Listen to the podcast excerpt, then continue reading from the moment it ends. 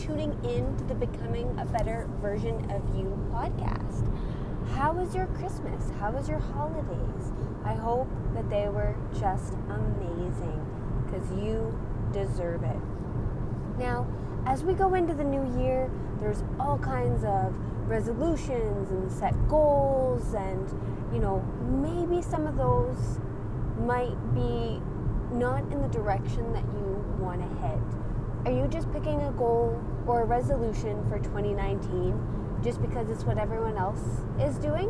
Um, it's to lose weight, it's to get fit.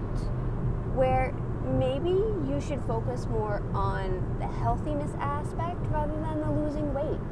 And then the losing weight would just be a side effect of getting healthier and creating healthier habits. But what I really wanted to chat about today was conflict. And it could be conflict in whatever tense you want to, to use it as. Just mental conflict, conflict with another individual. But conflict only exists when you participate in it. If you don't participate, then it can't grow. That negativity can't grow if you're not putting any any energy towards it. So what are you participating in?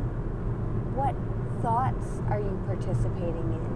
What negative actions are you participating in that could be harmful to yourself or harmful to others?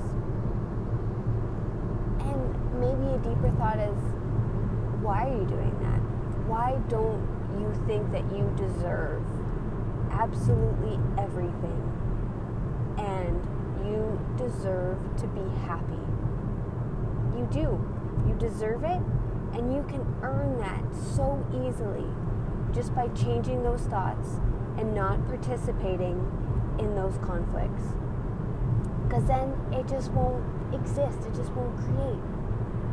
You have to manifest in your life what you want.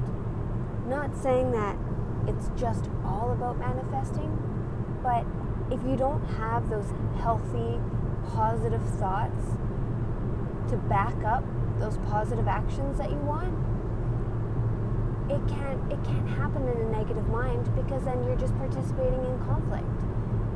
And be it mentally, be it with another person, we all know how draining it can be by participating. You just have to always check in with your thoughts, check in to what you're thinking, how you're feeling, how those two go together of how you're feeling, what you're thinking, how they correlate for you, and then just stop participating in the negative. Stop participating in the negative thoughts. Stop participating in the negative actions. And start collaborating with your life. And by collaborating, I mean working together mind, body, actions, all working together for the actual end positive results that you want. Well, guys, thanks for tuning in today. Hope you have an amazing day. And until next time.